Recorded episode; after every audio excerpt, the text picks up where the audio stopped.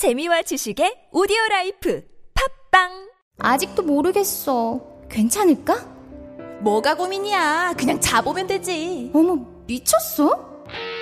미치지 않았습니다 2주간 실사용 후 불만족 시 환불 가능한 쇼앤 침대니까요 고객 만족을 향한 끝없는 노력 믿을 수 있는 딴지마켓의 신강자 침대에 대한 고민은 쇼앤 침대에 맡기시고 여러분은 꿀잠만 누리세요 이젠 고민하지 마세요.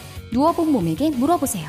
편안함을 파는 사람들 쇼앤 침대 딴지마켓에 있습니다 너는 뒤로 빠져라. 이 비겁한 교훈을 가르쳐야 했던 우리의 600년의 역사, 이 역사를 청산해야 한다.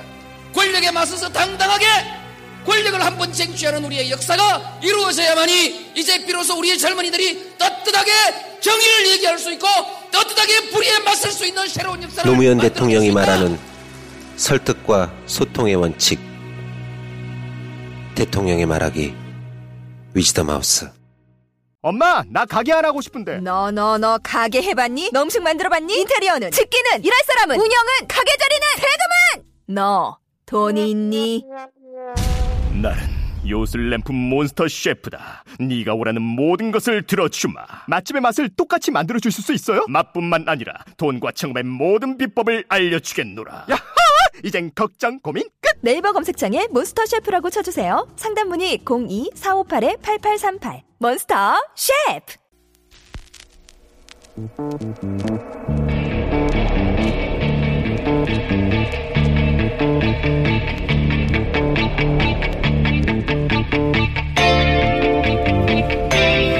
안녕하세요. 김호준입니다. 김무성 전 대표가 어제 대선 불출마 선언을 했습니다. 박근혜 정부 출범에 일익을 담당했던 사람으로서 책임을 통감하기 때문이며 앞으로 양극단의 정치를 배제하고 협치를 만드는데 앞장서겠다고 선언을 마무리했습니다. 여기서 양극단은 그동안의 이야기들로 밀어보면 친박, 친문을 의미하고 협치는 친박, 친문을 제외한 정치 세력의 연대, 소위 제3지대를 뜻합니다. 그리고 제 3지대의 공통분모는 개헌. 그 개헌이 지향하는 정치 체제는 내각제 혹은 이원 집정무제. 그러니까 기자들은 김무성 전 대표의 불출마 선만 그대로 받아 적을 것이 아니라 이렇게 다시 질문을 던졌어야 합니다. 출마가 필요 없는 내각제 총리도 안 하실 건가요? 김호준의 질문이었습니다.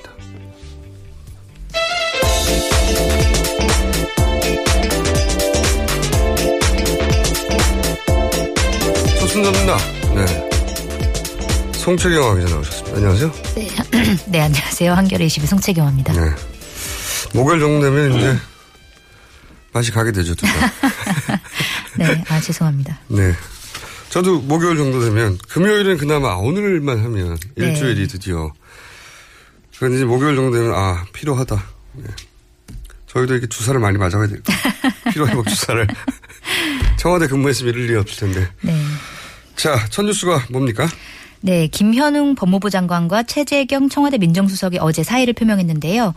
뭐 겉으로는 이제 대통령이 피의자가 된 것에 대해서 보필을 제대로 못했다. 그래서 도의상 책임을 지는 차원이다. 이렇게 설명을 했는데, 그러니까 사실 요 설명이 진짜는 아닐 것이다라는 이제 분석이 나오고 있고요. 특히 최재경 민정수석 같은 경우에는 이제 여러 가지 분석이 나오고 있습니다. 법무부 장관은 이게 그대로 받아들일 수도 있어요. 왜냐하면 검찰총장을 지휘할 위치인데 네. 검찰총장이 청와대에 반하는 지금 어, 행보를 퍼- 하고 있다고 법무장관은 던질 수 있는데 근데 이제 민정수석 같은 경우에는 사실상 대, 통령의 변호인 역할을 하고 있었단 말이죠. 네. 그렇죠. 예, 그러니까 이제 특히 또 최재경 민정수석은 가장 먼저 임명된 사람이고 네. 예, 청와대 시스템에 와야 된 이후에 그리고 뭐 여러 가지 말들이 많았죠. 최경환 어, 부총리의 친인척이다부터 시작해가지고 네. 어, 조선일보와의 관계라든지 또는 과거에 어, 도곡동 문제를 풀어줌으로 해서 MB 라인 아니냐 이런 얘기부터 시작해서 네, 그랬었죠. 실력도 있는 분이고 예. 검사로서의 정치적 평가는 별개로 하- 하고 놓고 보면 최재경 민정수석은 검찰 출신으로는 전설적인 특수통 실력 하나만큼은 누구나 인정하는 분이었거든요. 네, 검사들 사이에서는 그래서 신망이 굉장히 두텁다 이런 음. 평가도 나왔었죠. 신망이 두텁다는 표현은 전 개인적으로는 굉장히 마음에 안 드는 표현입니다. 왜냐하면 공직에 오른 사람이 그 조직 내에서 애초에 신망이 두터웠다 하는 게 뭐가 그렇게 중요한지 전 모르겠는데 왜냐하면 전두환 전 대통령 군 내에서 신망 두터웠어요. 그게 우리가 무슨 상관입니까? 네. 예, 그건 저는 평가 항목에서 빠져야 된다고 보는데 뭐 흔히 쓰는 표현이니까 그게 그 사람이 가지고 있는 개인적인 특성이 그 공직에 갔을 때 어떻게 작용할지만 얘기하면 되는데 신망이 두, 두터웠다 그러면 검사 역할을 그만큼 잘했다는 건데 이제 검사 역할과 뭐 민정수석 역할이 다를 수는 있겠죠. 그러니까 궁금한 건 그거예요. 자기들끼리 친한 거 말고 그래서 저는 공직자들을 거론할 때 신망이 두터 표현은 아주 마음에 안 드는 표현입니다. 전두환 대통령 신망 두터웠다니까 군내에서. 그게 알겠습니다. 국민의 이익과 무슨 상관이냐 그죠. 네. 네. 괜히 화를 냈네 제가 선생님가 잘못도 아닌데 너무, 너무 계속 반복적으로 얘기하셔가지고. 그만하라. 네. 그래서 어, 이- 어떤 이유들이 나옵니까? 네, 뭐 일단 채널A 같은 경우에는 그 청와대가 검찰 수사 결과에 대해서 사상 누각이다 이렇게 하면서 거세게 비판하는 것에 대해서 그 검찰 출신 최재경 수석이 굉장히 곤혹스러워했다 이런 분석을 내놨고 그최 수석이 이제 최근에 이제 가까운 지인에게 그만두려고 하는 이유는 딱 한 가지다. 내 동료 후배 검사가 수사한 내용을 부정할 수 없다 이렇게 이제 말한 걸로 전해졌습니다. 그리고 또 중앙일보 같은 경우에는 이제 무력감을 토로했다 지인들에게 최 수석이 이런 이제 분석을 내놨는데요. 그래서 뭐 박근혜 대통령과 검찰이 정면 충돌하는 바람에 내가 할 수 있는 일이 없다 이렇게 얘기를 했다고 하고 뭐 자괴감과 회의감에 시달리는 거 아니었겠냐 이런 분석을 내놨습니다. 뭐 어느 정도는 다 일리 있는 이야기인데 저는 개인적으로 이 뉴스는 어떤 뉴스하고 연결해서 봐야 되냐면 어, 유영아 변호사가 어, 기자회견 할 때그 네. 문서가 어, 민정비서관의 아이디로 작성됐다 그렇죠. 얘기가 나왔잖아요. 네. 사실 유영아 변호사가 어떤 문서 작업이나 변호인 역할을 할 때 어딘가에서 일해야 할 텐데 당연히 대통령 지근거리에 있어야 할 테고 직원은 아니지만 아마도 가장 가까운 민정비서관실 같은 데 가서 업무가 유사한 문서를 작성했을 가능성이 높죠. 그렇죠? 네, 실제로 작성을 그렇게 한 게 나타났고요. 네. 그 민정수석이 두 명이 생긴 겁니다. 한마디로 하면. 아 그렇게 보시는군요. 네. 민정수석이 두 명이 생긴 거죠. 이용, 그러니까 민정수석이 대통령 변호인의 역할을 하라고 있는 자리는 아니지만 지금 전국에서 가장 중요한 일은 대통령 지난번에 왜 두 번째 사과문 작성자가 네. 추재경 민정수석이라고 추정하는 네, 검찰 내부 관계자들이 많다고 했잖아요. 그 특유의 문장이다. 보자마자 알겠다. 그- 근데 본인이 대면 조사 그러니까 조사 받아야 된다고 썼어요. 대통령의 법률적 대응을 그렇게 방향을 정했는데, 네, 변호사가 갑자기 예, 그 사선 변호사 유영 변호사가 와가지고 어 전면 거부해버렸죠. 네 말을 바꿨죠. 민정수석이 두 명이 생긴 겁니다. 그런데 본인이 생각했던 방침과 방향하고는 정반대로 가고 할 일이 없어진 거죠. 네. 두 명의 민정수석 중 한 명이 관둔 겁니다. 이렇게 표현하는 게 맞다. 저는 그렇게 생각합니다. 근데 이 사표를 받아들일 것인가, 안 받아들일 것인가에 따라서 네, 어, 정신을 차렸나 못 차렸냐가 판가름 나는 거라고. 왜냐하면 두 명의 민정수석이 생겼어요. 그러면 그 중에서 실력 있는 사람을 사- 남겨야 되지 않습니까? 네, 그렇죠. 근데 검찰 내에서의 평판, 평판, 남, 검찰 출신이에요. 유원 변호사도. 또는 뭐, 그 안에서 실력, 뭐, 남긴 기록들, 혹은 영향력, 비교할 수가 없어요. 그런데, 유영아 변호사를 사실상의 민정수석으로, 어, 둔다. 어, 뭐랄까요. 정신이 없는 거죠. 그런데 사- 이미 사의를 표명한 사람을 또 계속 잡아두는 것도 사실 맞지 않지 않나요? 대통령은 어, 반리하면 됩니다. 거기서 다시 태어나면 또 두 번째 문제지만 네. 사표를 수리하지 않으면 되는 거죠. 사표를 수리하지 말라고 아마 주변에서 아마 어, 검찰에 대한 영향력이나 또는 네. 그 루트를 아는 채널을 아는 사람들은 다 말릴 텐데 대통령이 받아들일지 모르겠네요. 네. 굉장히 중요한 관전 포인트라고 봅니다. 앞으로 향후 어떻게 이 사태가 전, 진전될지. 그러니까 검찰이 이렇게 세게 나가는 이유 중에 하나도 자기들하고의 채널 혹은 뭐 그게 없다는 거거든요 지금. 네. 그러니까 그냥 들이받기 시작한 거죠. 예. 다음 순요? 네, 검찰이 박근혜 대통령에게 29일까지 대면 조사를 요청하는 3차 요청서를 보냈는데요. 이런 가운데 이제 현직 강력부 검사가 검찰 조사를 거부한 박근혜 대통령에 대해서 체포영장 청구 등 강제 수사를 해야 된다 이렇게 주장을 해서 화제가 됐습니다. 이분이 평검사인가요? 네, 인천지검 강력부 이완우 검사인데 검찰은 이제 단결해야 한다 이런 제목의 글을 올려서 이제 어쨌든 지위 고하를 막론하고 체포 영장을 청구해서 강제 수사를 진행하는 것이 우리의 법과 원칙이다 이런 글을 올렸습니다. 저는 이 글이 이제 나왔다는 게 더 큰 문제라고 봐요. 이게 평검사 회의, 그러니까 소위 이제 검찰 지휘부가 정치적 배려나 고려 때문에 어 너무 편향된 결정을 하거나 문제가 되는 결정이 있다고 생각하면 평검사들이 집단적으로 혹은 개인적으로 반발을 하는 경우가 과거에 많이 있었어요. 네. 이제야 한 사람이 내부적으로 게시판에 글 하나 올렸다는 건 그동안 저- 검찰의 그런 기본적인 자정 능력이 전무했다는 얘기입니다. 사태가 이건 칭찬할 일이 아니에요. 이제 겨우라고 평검사들이 집단으로 행동한 과거의 전례는 되게 많습니다. 평검사 회의나 집단으로 심지어는 검찰총장을 쫓아낸 적도 있어요. 네. 평검사들이. 이제 와서 뭐 그런 줄 올렸다고 기사가 된다는 자체가 검찰 조직이 그동안 하순이었다는 거죠. 완전히 권력에. 네. 다음 뉴스는요? 네, 뭐 오프닝에도 말씀하셨지만 김무성 새누리당 전 대표가 어제 대통령 선거 불출마를 선언하면서 이제 박근혜 대통령에 대한 탄핵안 발의에 앞장서겠다 이렇게 밝혔습니다. 아, 이게 참 안타까운 뉴스죠.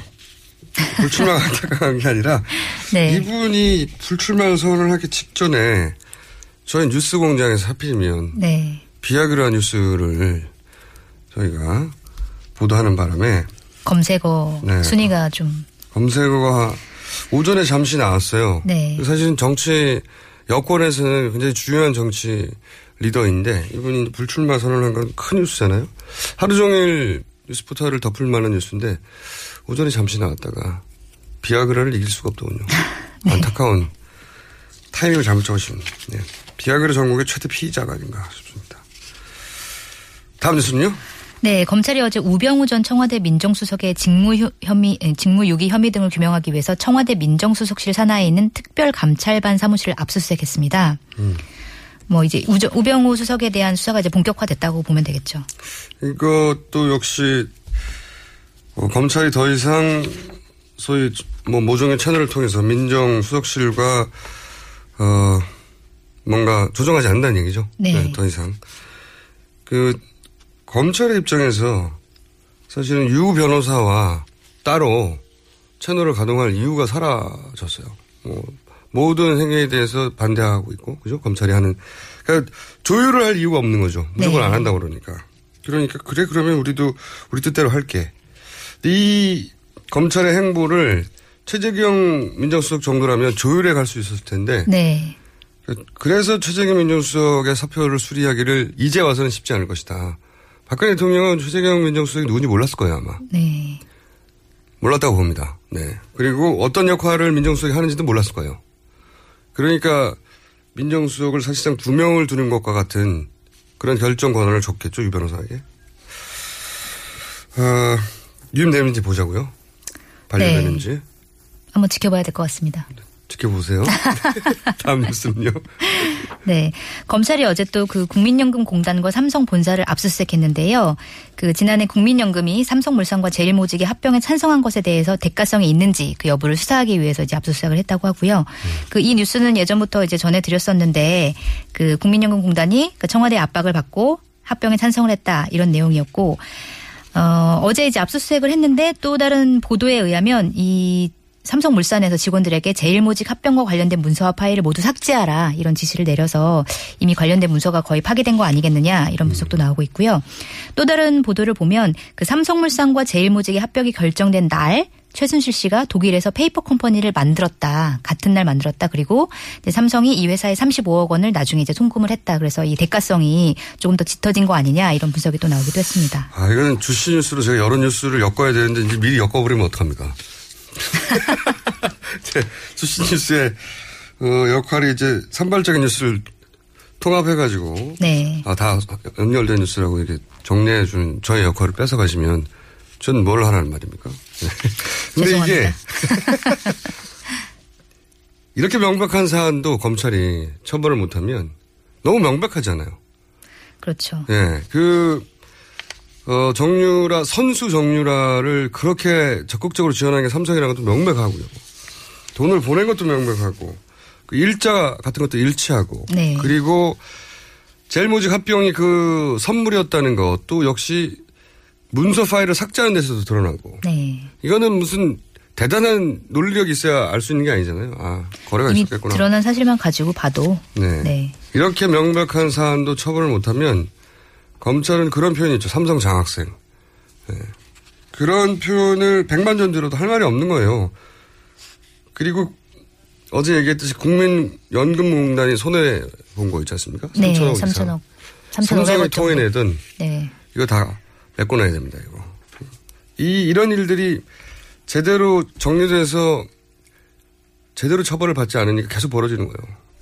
이번에야말로 꼭 대통령도 수사해서 체포하는 이 만에 하는 마당에 일개 기업에 대해서 계속 영원히 봐줘야 되겠어요 이렇게 할아버지가 와도 안 된다고 봅니다 이거는 역, 대통령을 어떻게 처리하냐만큼 지켜봐야 될 상황이다 어쩌면 그 이상으로 네. 대통령은 이제 임기가 어쨌든 1년이면 끝나는데 어떤 식으로 않죠. 예, 네. 기업은 계속 가니까요 다음 뉴스는요 네, 한화그룹이 최순실 씨에게 김승현 한화 회장을 석방시켜달라는 민원을 했다라는 이제 증언이 처음으로 나왔습니다.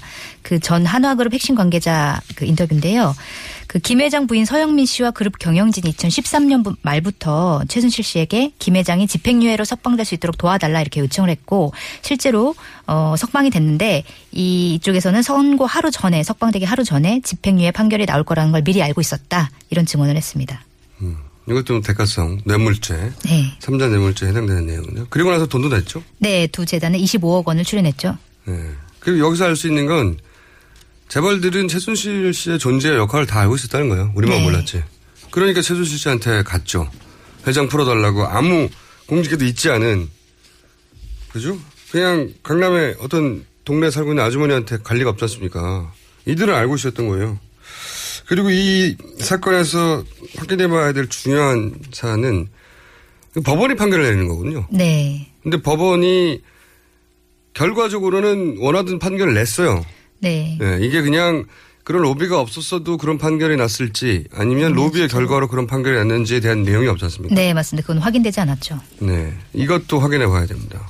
이것도 저는 검찰 조사 대상이라고 봐요. 예. 어, 여기서 법원이라고 이해가 될 수 없다고 봅니다. 다음은요?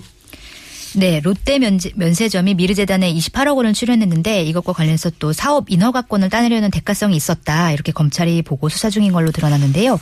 특히 또 롯데그룹 최고위층 관계자들이 지난해 하반기에 롯데 면세점 승인 현안과 관련해서 당시 경제부총리였던 새누리당 최경환 의원을 접촉한 상황이 담긴 롯데 자료를 이제 발견했다. 이렇게 전해지고 있습니다. 뭐 재벌들 대가성을 입증해서 뇌물 적용하려는 거는 검찰로서는 올바른 방향이고 계속 모든 언론이 주장하던 반대 네. 저희도 계속 언급해왔고 그리고 하필 롯데냐 이거죠. 말씀드렸다시피 CJ 이미 인, 인정하지 않아도 그러니까 도- 수사하지 않아도 돼요. 인정했잖아요. 네. 왜 롯데냐? 롯데가 이런 일이 있었어요. 롯데가 몇 달 동안 검찰이 특수팀을 꾸려가지고 롯데를 잡으려고 했죠. 근데 그 결과가 거의 빈손이었어요. 성과 없이 끝났어요. 그래서 네. 검찰이 기본적으로 어 뭐랄까요 능력을 의심받는 결과가 네. 나왔거든요. 그걸 만회하려고 그렇게 롯데를 이렇게 때려잡는 게 아닌가. 때려잡을 때 다 많은데. 그때 제대로 못한 거에 대한 한풀이로. 그러니까 우리 뭐 어, 그런 거죠. 네. 어, 우리 실력을 다시 보여주고 싶어하는 욕구가 담겨 있는 게 아닌가. 다른 많은 재벌들이 있는데 왜 여기만 그렇게 때려잡는가. 그렇다고 롯데가 잘했다는 게 아니고요. 네. 대가성을 입증하려면 입증할 수 있는 다른 많은 재벌들이 있는데 롯데 얘기만 계속 나오거든요. 그래서 그 부분 감정적인 부분도 어, 감안해서 봐야 되는 사안 아닌가 싶어요. 검찰의 감정. 네. 다음 뉴스 한두 개 정도 더 할 수 있을 것 같습니다. 네, 청와대가 얼굴 성형에 쓰이는 국소 마취제를 비롯해서 제2의 프로포폴로 불리는 전신 마취제를 다량 구입한 걸로 확인이 됐습니다. 네. 이거는 저희가 네. 너무 많은 의약품이 등장해가지고요. 어, 3부에서 어, 의사문 연결해서 자세히 제가 물어볼 예정입니다. 다음 뉴스 하나 네, 하나만 더 전해드리면 이제 박근혜 대통령이 취임한 이후에 청와대 본관 집무실과 관저를 오가는 대통령 경호 행사가 있는데 뭐 등청 퇴청이라고 하는 행사가 있는데 이 행사가 없어졌다라고 하는 이제 청와대 관계자의 증언이 나왔습니다. 그러니까 이게 행사가 없어졌다라는 얘기는 결국 박근혜 대통령이 출근하지 않았다라는 얘기인데 그러니까 세월호 세월호 7시간대뿐만이 아니라 평소에도 본관 집무실을 거의 출근하지 않았다 이렇게 분석을 해볼 수가 있겠습니다. 분석까지는 필요 없고요. 박근혜 대통령이 출근하지 않는 얘기는 정권 초기부터 지속적으로 있었어요. 그러니까 그걸 가장 잘 아는 분들이 경비, 그러니까 네, 청와대 경비를 경호. 하시는 분들이죠. 네. 경호 경비를 하시면. 경호하고 좀 다르게 경호는 대통령을 지근거리에서 신변을 보호하는 건데 경비는 이제 건물 자체를 경비하는 거죠. 근데 그분들은 볼 수밖에 없잖아요. 그렇죠. 오가는 것을. 출근을 하지 않는다는 얘기는 제가 정권 초기, 어, 초의, 초반부터 들었어요. 초반부터. 대통령이 출근을 하지 않는다. 왜 이렇게 출근을 하지 않냐고. 그게 가깝거든요. 500m 정도 되거든요. 네. 예. 뭐 걸어서 5분 거리, 뭐 이 정도 천천히 가서 10분이면 그 안에서 걸어갈 수 있는데 출근을 안 한다는 얘기는 제가 아주 많이 들었습니다. 왜 출근을 하지 않는지 이상하다고. 그러면서 이제 그 저도 한 다리 건너 거- 전해드는 이야기지만 음 전해드는 소스가 확실하니까 제가 말을 네. 하자면 그 그 전 대통령 네. 에 대한 존경심이 생겼다고. 그분은, 그분은 6시에 매일매일 출근을 했다고. 그러니까, 이분은 왜 출근을 하지 않냐고. 너무 이상하다고 그랬었어요. 네. 근데 이게 이런, 이런 사건으로 터질 줄은 몰랐습니다, 저도. 네. 딱 하나 정도 짧게. 네, 그 최순실 씨가 박근혜 대통령을 대통령으로 만들기 위해서 1998년부터 서울 강남구 신사동에 안가를 운영했다 이런 증언이 나왔는데요. 어, 며칠 전부터 계속 전해드렸던 그 17년간 아, 운전한 그분요? 김모 씨, 네 증언인데요. 그 여기서 증언 중에 되게 재밌는 재밌다고 보기엔 조금 그렇지만 좀 그 흥미로운 증언이 있었는데 어느 날 그 안가에서 그 올라와 보라고 해서 이제 올라갔더니 누군가가 이렇게 얘기를 했다고 합니다. 그 과장님, 그 이 기사님을 과장 과장님이라고 불렀는데 과장님이 국가 국민을 위해 할매하고 우리 소장님을 데리고 한강으로 같이 들어가면 어떨까요? 이런 얘기를 이게 했다고. 무슨 얘기예요? 그러니까 할매는 임선희 씨, 그러니까 최태민 씨의 부인이고 네. 소장님은 최순실 씨를 지칭하는 건데 그러니까 어 나라와 국가를 위해서는 이 사람들이 나- 있으면 안 된다. 그러니까 이 사람을 죽여달라고 하는 농담성 그 뼈 있는 농담성 이렇게 발언이었다 이렇게 그러니까 얘기를 하고 있습니다. 그 이야기가 하도 뭐랄까요. 인상적이어서 이분이 기억하고 있는 거거든요. 네. 그러니까 이 주- 예를 들어서 안봉근 전 비서관이 그 자리에 있었던 거는 확실한데 네. 여러 사람이 있었는데 그 사람들이 얘기를 하다가 자기들끼리 아마 그 임선희 씨 혹은 최순실 씨가 박근혜 대통령에 대해 미치는 영향이 네. 나쁘다고 생각을 했었나 보죠. 네. 그래서 그런 농담을 했었다. 음, 이거 굉장히 의미 있는 뉴스네요. 저는 이런 말이 나온 김에 혹여 네. 어, 그 오랜 세월 동안 그 주변에서 의문사는 없는지 한번 따져볼 필요가 있다는 생각이 듭니다. 네, 갑자기 든 무섭네요. 생각이. 갑자기 든 생각이 이런 얘기가 나와서 하는 얘기예요. 네. 의문사들이 있을 수도 있겠다는 생각이 번뜩 드네요.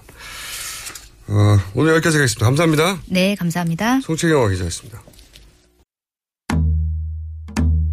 태산이 높다 하되 하늘 아래 메이로다 오르고 또 오르면 못 오를 리 없건만은 사람이 제 안이 오르고 뇌만 높다 하나니 영어가 어려운들 하늘 아래 말이로다. 백일 좀삼 듣고도 들으면 안 들으리 없건만은 사람이 제 안이 듣고 영어 탐만 하나니. 한국 최고의 외국어 라디오 방송 TBS EFM 101.3 Korea's number one foreign language station, TBS EFM 101.3.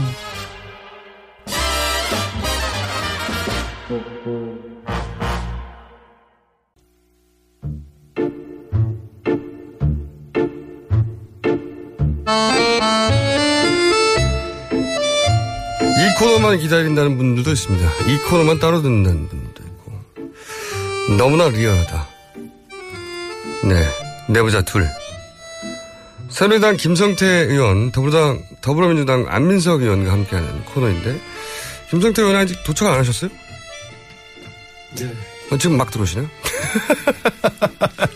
그래서 그냥 둘이 시작하려고 했는데, 없는 동안, 오늘 저부터 소개할게요. 네.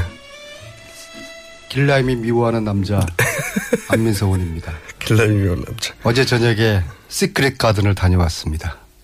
차원병원을요? 네, 거기 그 얘기 좀 이따 잠깐 하시고. 네. 이렇게 늦었어요. 예, 감사합니다. 지금 막 도착한 김성태 의원입니다. 네, 숨을 가쁘게 몰아쉬고 계신데. 요 엘리베이터에서 여기까지는 얼마 안 됐는데 숨을 가쁘게 몰아내신. 아, 밑에서부터 뛰어왔으니까. 그러세요? 네. 없었으면 한 5분 정도만 늦으셨어도 안민석 의원이 아, 절대 그걸 제가 용납을 못하죠.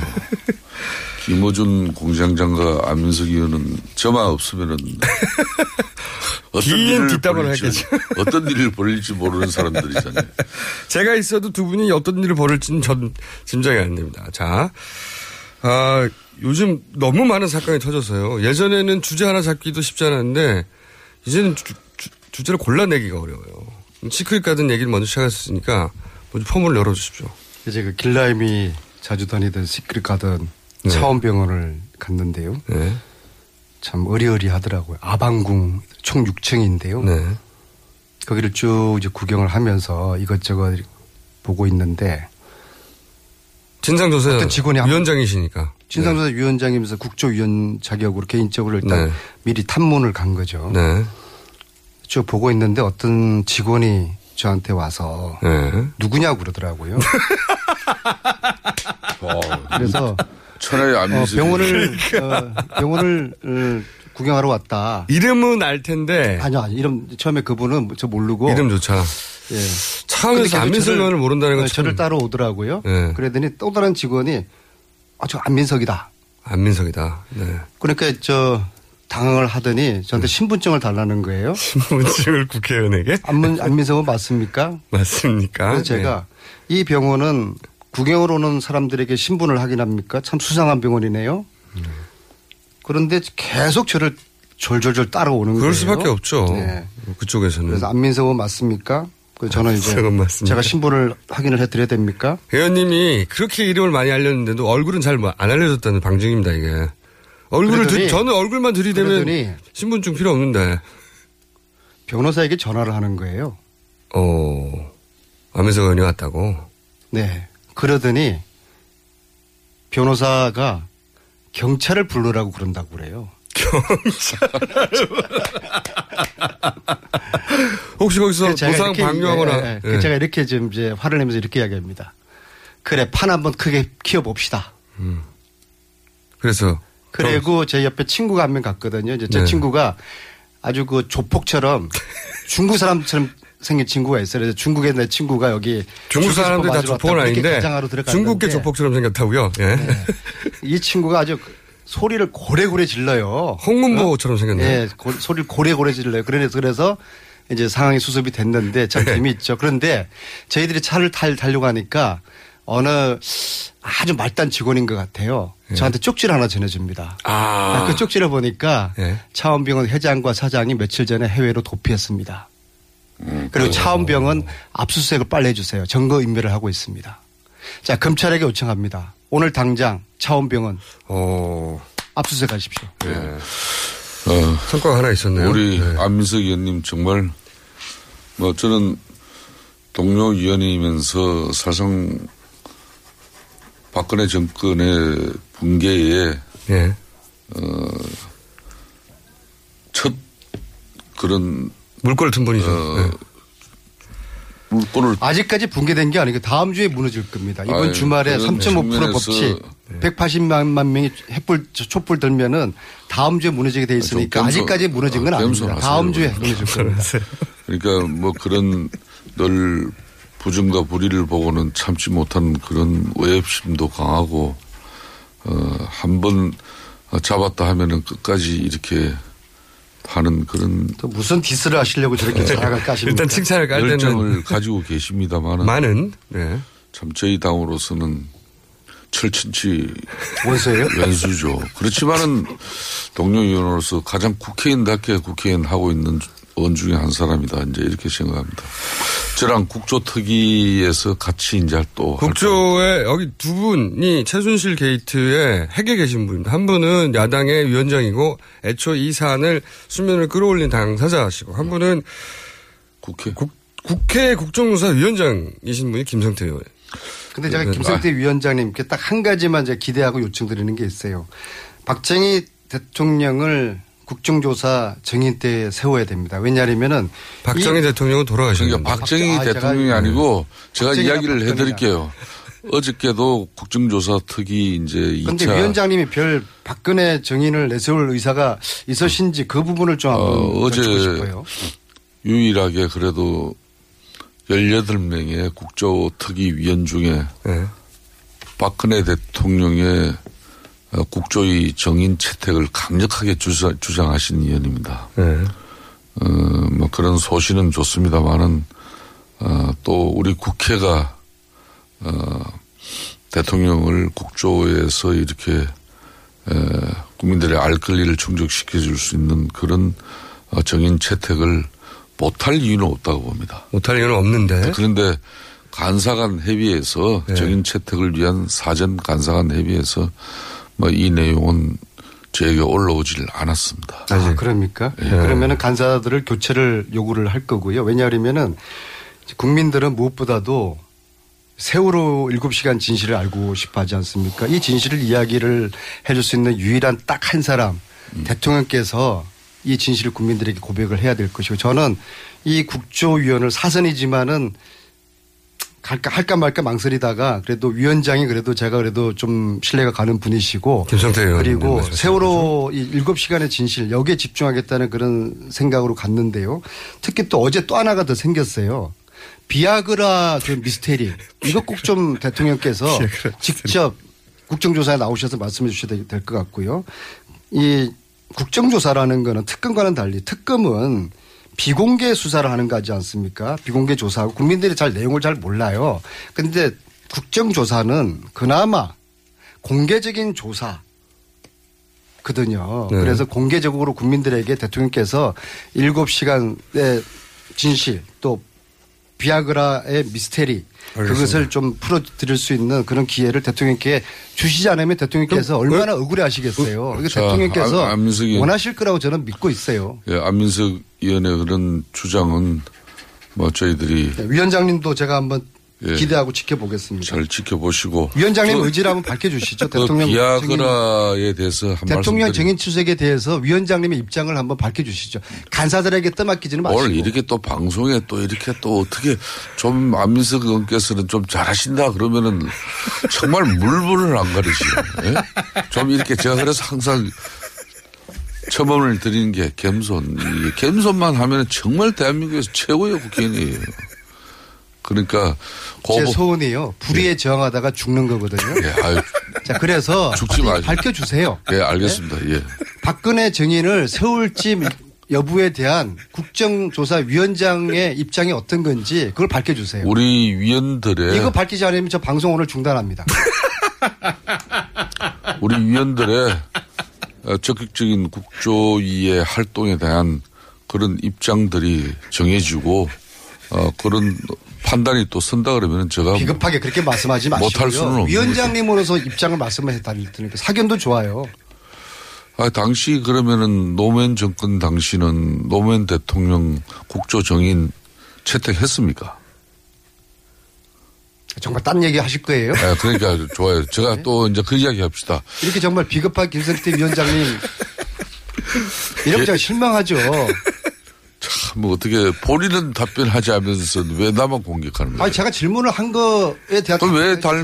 내 질문은 왜 답변을 안 해요? 그런 식으로 말, 말, 말 아, 그러니까 이렇게, 함- 마시고요. 이렇게 한번 해봅시다. 비아그라가 왜 아, 2천알, 왜, 3천알이. 왜안 듣는 비아그라예요? 제가 그럼 8, 88정 이야기도 제가 꺼낼까요? 아니, 그러니까. 그러지 마시고 박, 2천알 박근혜 아니고 대통령을 360. 국정조사 증인으로 내세울지 말지에 대한 364, 위원장으로서 입장을 말씀드리고 이거 입장 말씀드리지 않으면 그- 그- 저 방송이고 뭐고 다 중단하고 저 여기 나갑니다. 그- 말씀해 주십시오. 그 말씀은 국정조사 특위에서 30일 날 1차 이제 국정조사 기간 보고가 있습니다. 청와대부터 해가지고. 그러니까 결국 의사가 없다는 아, 말씀이죠. 아니. 그때 다시 한 번 더 주장을 하시라는 그러니까 이야기예요. 위원- 왜 저한테 말씀하세요? 저 아니, 왜 이, 위원장님 여기 방송에서 들었는데 내가 설사 그걸 수용한다 하더라도 여기서 결정을 이야기할 수 있겠어요? 소극적이다. 그리고 위원들에게 맡기겠다. 그렇게 이해하면 되겠습니까? 저는 위원회를 잘 이끌어 가야 될 위원장으로서 다양한 위원들의 의견과 주장을 다 이걸 조화를 시켜야 됩니다. 그런 측면에서 많은 애로와 고충이 제가 있죠. 김성태 위원님을 뵌 지가 지금 수년째 되는데요. 오늘 이 아침에 처음으로 좌절감과 실망감을 느꼈습니다. 매주 느끼신다고 그러시지 않았었나요? 지난번에? 아니, 근데 어쨌든 364정이고요. 비아그라 88정은. 88정 하실 말씀 좀 이따 하시고, 비아그라 하실, 하실 말씀 있으시다고요? 이 비아그라가 네. 제가 오늘 이 비아그라에 대해서 과연, 과연 비아그라가 고산병에 네. 어, 먹는 약인지 이렇게 확인을 했어요. 네. 그랬더니 고산병 전문가들은 이 비아그라가 실질적으로 네. 어, 이런 높은 산악지대를 갈 때는 꼭 이 약을 우리 박근혜 대통령은 365일 매일마다 그 높은 산에 오릅니까? 아, 글쎄, 그게 내가 의문이에요. 그 질, 질문 잘했어. 아, 제가 오늘 저 아산병원에 이 전문가로부터 제가 이제 그 내용을 아침에 이 방송 오면서 이렇게 에, 문, 문자 내용을 받았어요. 네, 문자 간단하게 내용을 요약하면요.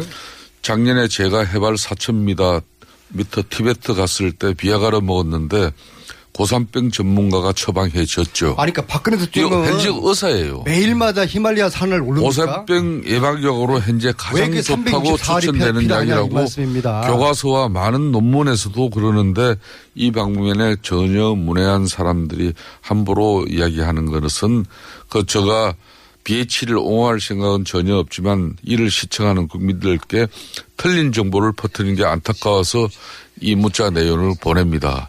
이렇게 됐거든요. 즉 이 말은 고산병에 비하거라는 효과가 있다는 거는 입증이 그 됐는데 안민석 의원님 말씀처럼 왜 2천 알, 2, 3천 알 알이 364정이요. 네.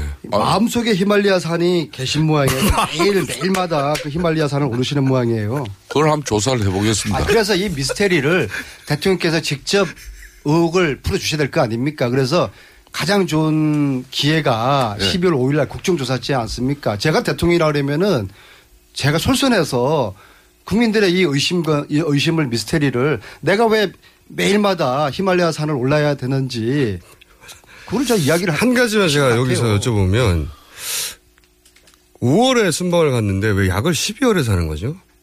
아, 그거는 약을 구매하는 시기는, 시기가 있고 또 약을 사용하는 시기가 있는 것이죠. 그렇다고 6개월 전에 이 순방 간다고 약을 산다는 건 너무 이상하지 않습니까? 그 청와대 의무실에서는 네. 어, 이 약을 꼭 대, 대통령이 AU를 나가실 때 그 바로 직전에 이 약을 구매하기보다는 일정한 기간 그러니까 6개월 내지는 분기별 한 번 의약품 구매가 있는 것이죠. 그때 사는 것이죠. 이제는요, 이제 탁치고 고 해야 되는 겁니다. 더 이상 인정사정 봐주지 말고 배려할 필요 없이 왜 검찰은 세 번씩이나 와달라고 이렇게 부탁 하고 조아립니까? 이제 당, 저 강제 소환해야 되고 거부하면은 체포해야 되고 국정조사 정은대에도 여야가 합의해가지고 내서야. 되고 대통령이 탁치고 고 이게 국민들의 명령입니다. 하여튼 안민석 의원님 말씀대로 차원병을 아직까지 거기는 압수수색을 안 했다는 거는 국민 정서상 또 국정조사를 앞두고 있는 저희들도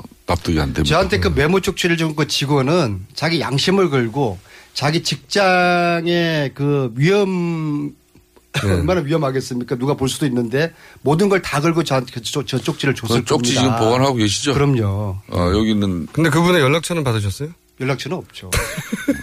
어떻게 다시 찾으시려고요, 근데 그분을?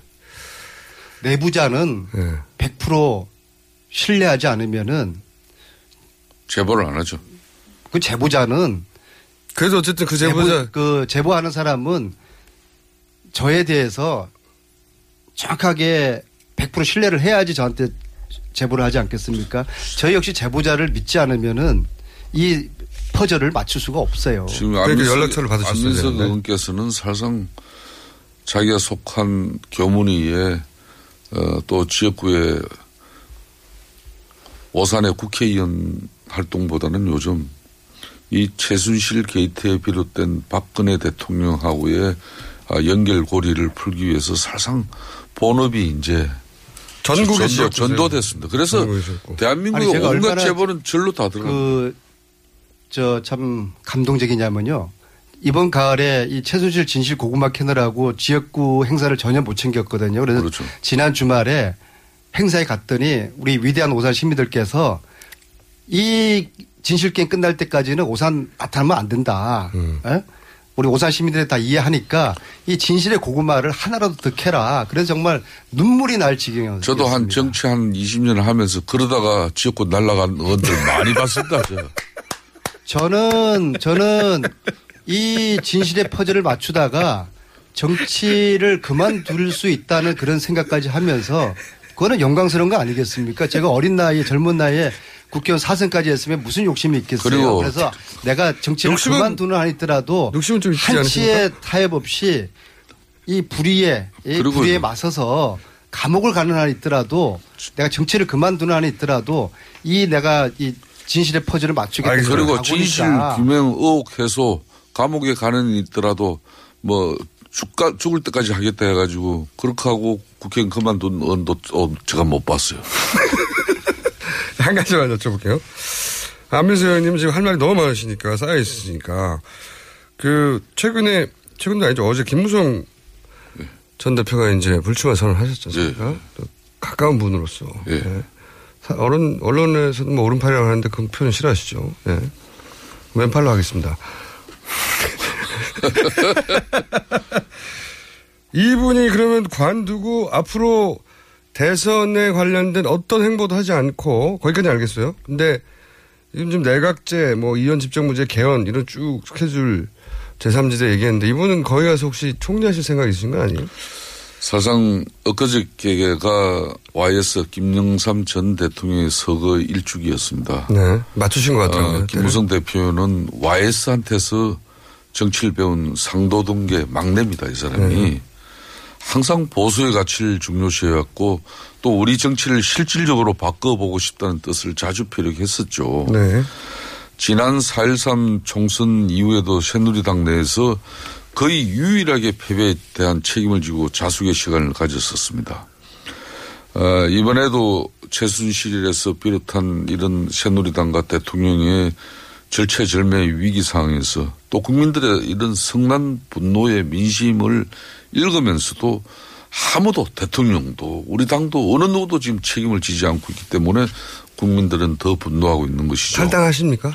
그래서 이일 벌어지고 난 이후부터 평소 내가 무슨 낯짝으로 대선에 출마하느냐.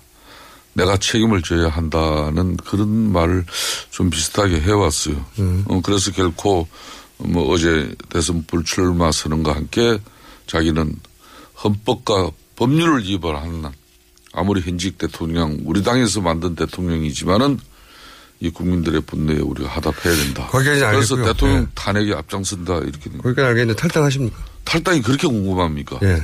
어, 이제 새누리당 내에서 이런 마, 마지막 처절한 몸부림을 통해서 어, 자성하고 반성하고 실질적으로 당이 해체되는 정도의 어, 그런 모든 것을 내려놓고 우리가 어, 음동스런 이 살상 해보다가 탈당하실 거군요. 어, 그렇죠. 뭐. 그런 정도의 노력을 모든 했는데도. 노력을 다 기울여 기울여야 됨에도 불구하고 그렇지 않은 뭐 상황이 되고 계속 이 지도 체제가 어 이렇게 실망시킨다 그러면은 그때는 뭐 다른 길이 없겠죠.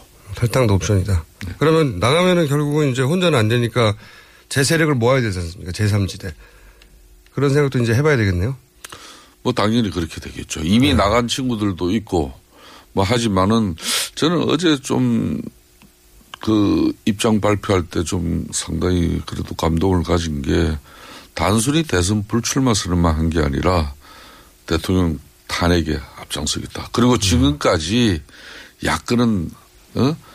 눈치만 보고 어, 시시콜콜하게 이렇게 어, 이 국민들의 분노에 지금 자기네들의 계산만 어, 정치공학적 계산만 일삼고 있는 야당에 대해서도 하- 일가를 날렸죠. 즉 그 말은 어, 문재인 대표는 문재인 대표대로 대통령이 하야해서 빨리 선거 치러서 좀 재미 보자는 입장이고 다 달라요. 그러니까 국민의당이고. 여당은 그러면 그러면 재미없다는 입장 그러니까? 이 최순실 농락으로 대한민국 이 대통령이 잘못했다 그러면은 헌법의 테두리 안에서 본인이 자진 사퇴 하야의 길을 걷든지 안 그러면 국민의 대의 기관인 어?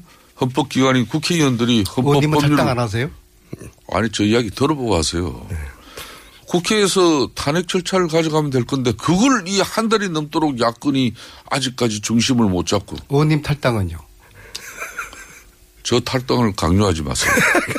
아, 저도 다른 관점에서 보는데요. 어제 이제 김무성 대표의 불출마는 일견으로 보면은 굉장히 용기 있는 그런 결단이고 좋은 이야기만 해. 어, 우리 야권에도 야권에도 저렇게 희생하는 지도자가 없을까에 대한 아쉬움도 있어요. 그러나 불출마가 아니라 저는 국회의원직을 던지셨더라면은 더 진정성이 있었을 거라고 봅니다. 아예 국회의원 유지하, 유지를 하고 불출마 한다는 거는 진정성의 문제가 좀 의심이 되고 저는 어제 보세요. 어제 어떤 일들 세 가지 일들이 있었어요. 의원님 잠깐만요. 세 가지 일들을 다 정치적 네. 주장. 30초만. 첫째는 20초 드릴게요. 20초, 20초. 15초. 그리고 20초 후에 첫째는 금찰이 아까 그, 그, 저기 뭡니까, 무기 얘기한다는 거, 로키드 마틴, 그 얘기 좀. 알겠습니다. 네. 금찰이 자기들 조사한 거 오픈하면은 촛불이 횃불된다. 요 얘기. 그 다음에 최재경 사태. 네. 그 다음에 김무성 부출마. 네. 저는 요 세 가지가 연결되는 고리라고 봅니다. 어떻게 해요? 도저히 버텨봤자 김무성 뭐 누구든지 간에 그 대통령 해봤자 이거는 이제 안 된다. 그러 이제 거의 그 자포자기 상태에서 그래도 보수를 다시 한번 결집하기 위한 자신의 희생이었다고 보고 저는 앞으로 유승민 의원의 역할 행보에 좀 주목을 해야 될 필요가 네. 있다고 봅니다. 비박과 친박을 연결하는 알겠습니다. 고리가 유승민이가 되지 않을까. 의원님, 그를 로키- 통해 가지고. 주자를 키워주는. 그 남의 집 신경 쓰지 말고 아, 본인이 뭐 남의 준비한 록히드. 마틴 네, 이야기 있으면. 해보세요. 또. 1, 분 30초 남았어요. 무기는 지금까지 최순실이가 해먹은 거는 껌값입니다. 껌값. 네. 사드 로 네. 인한 커미션을 생각해 보십시오. 커미션이요? 사드는 어디서 만듭니까? 록히드 마틴이거든요. 네. 지난 6월에 록히드 마틴 회장하고 최순실이가 만납니다. 예? 6월에 만났다고요? 자, 그러면은 의심이 최순실이 가- 과연 누구를 통해서 록히드 마틴 회장을 만났을까? 네. 그 연결고리가 굉장히 궁금했는데 그게 풀려졌습니다. 록히드 마틴 회장을 6월에 만난 건 맞고요. 네. 그래서 지난 아 자, 최순실이라는 잠깐만요, 잠깐만요. 이 잠깐만요. 여성이 잠깐만요. 자, 현재 외교 안보 가장 실세라고 이런만 되면 다 알 수 있는 그분이 6년 전에 미국에 2년을 체류를 합니다. 그 체류비를 록히드 마틴에서 지원했다는 후원했다는 현역입니까? 그 제보입니다. 현역인지 은퇴자인지 그건 제가 말씀드릴 수가 없습니다. 보호를 해야 되니까는요. 이거 자 그렇다 그러면은 록히드 마틴하고 최순실하고 연결고리가 확인될 수가 있는 고리가 발견된 거 아니겠습니까? 근데 그래서 그동안 록히드 마틴을 몰아주는 이런 무기 계약의 퍼즐이 다 풀릴 수 있는 알겠습니다. 계기가 지금 마련되고 이거 있는 집중적으로 취재해야 될 것 같습니다. 안민석 의원 김성태 의원이었습니다. 야, 이 부장! 네가 부장이면 땅이야? 뭐, 뭐, 뭐, 뭐? 저 인간 저건 저, 쟤 오늘도 술술 풀리고 안 먹고 회수 갔냐? 내일도 신체 상태로 출근하겠구만. 아, 아유. 고려 생활 건강 술술 풀리고 음주전 한 포가 당신을 지켜드립니다. 특허받은 천연 유래 성분 숙취 해소제 술술 풀리고를 은하계 최저가로 딴지마켓에서 만나보세요. 여성 여러분, 골반이 삐딱하면 허리가 아파요. 아, 아랫배가 나와요.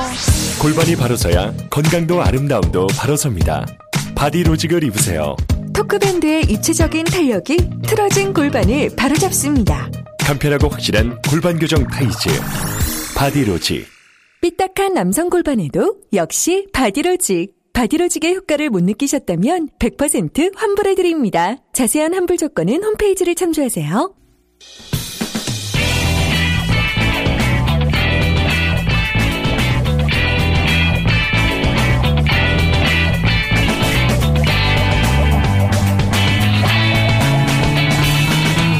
김어준의 뉴스 공장. 네, 뉴스공장 3부입니다. 저희 2부가 순식간에 끝나서 짧게 정리해드리면 어, 김성태 의원은 김무성 전 대표가 탈당한다. 안민석 의원은 록히드 마틴 회장이 지난 6월 최순실 씨를 만났다 하는 두 가지 뉴스를 전화받았습니다. 자, 이 시간은 박근혜 대통령 탄핵 소추안 발의가 초읽게 들어갔습니다. 야당은 어떻게 준비해 가고 있는지 국민의당에서 박근혜 대통령 탄핵 추진 단장을 맡고 있는 김관영 원내수석 부대표 전화 연결해 보겠습니다. 안녕하세요. 네, 안녕하세요. 김관영입니다. 네. 이 탄핵 추진은 야 한 당으로는 절대 안 되기 때문에 공정가 굉장히 중요한데 우선 네. 국민의당에서 준비하고 있는 탄핵안 어떤 내용이 들어갑니까? 예, 탄핵 소추 의결서가 국회에서 의결이 되면 그 내용에 대해서 헌법재판소가 내용에 들어가 있는 것만 판단하도록 헌법재판소가 기속이 되게 됩니다. 네네. 그렇기 때문에 탄핵 의결서 내용이 대단히 중요하고요. 네네. 저희는 대통령이 헌법과 법률을 위반한 구체적인 점에 대해서 지적을 하고 또 구체적인 증거까지도 같이 첨부를 해서 제출하려고 생각하고 있습니다. 이거 탄핵안에 들어가 있는 내용만 다룬다고 하니까 여기서 빠지면 안 되겠네요. 그렇습니다. 네. 그러면은 이제 지금 검찰 지금까지의 공소장 내용으로는 가장 중요하다고 계속 거론된 뇌물죄, 제3자 뇌물죄가 아직까지는 들어가지 않았는데 이 탄핵안에는 들어갑니까? 탄핵안에 들어가려면 사실은 좀 더 구체적인 물증이 나와야 되는데요. 그건 저희가 좀 심도 있게 검토를 하려고 생각합니다.